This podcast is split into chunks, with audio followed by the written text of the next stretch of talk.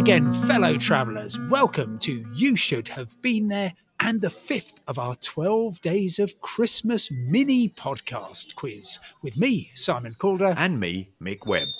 And this is how it works. Each day we provide you with clues to a different place. That's 12 in all. Let's call them destinations in Europe.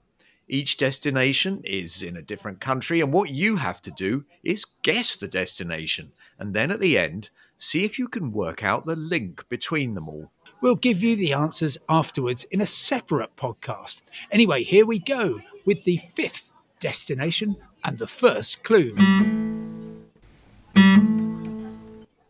What are the location's distinguishing features? Layer after layer of history within a city that is wrapped in ancient walls. Which, I agree, doesn't narrow things down completely given the competition across Europe. Give us a building to admire? The signature place of worship is a Gothic masterpiece resting on the remains of a Roman fortress, with the statue of an emperor outside. How about a night out to remember?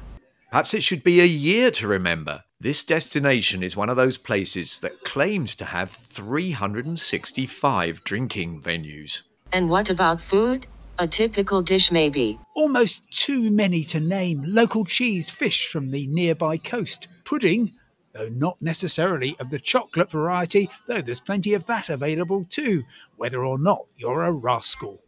What famous people hail from here? Given the Roman connection, it's appropriate that an actor who is most associated with a classical sitcom around 1970 was born here. No, Mrs. Are there any statues to reckon with? Yes, a very new one of a recently departed head of state. And now, something for 2024?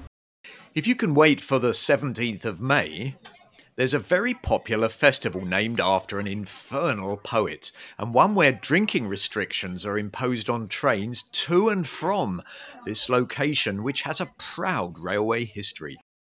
That's it for the clues. More tomorrow. Don't forget that all 12 are linked, and not just because they're all places in Europe do go ahead and share this podcast. Send the link back to your lucky friends and family and see if they can do any better than you. Of course, all of the episodes are available at anchor.fm forward slash you should have been there. But for now, from me, Simon Calder. And me, Mick Webb, goodbye. Goodbye. And goodbye from me, Dervla, as well.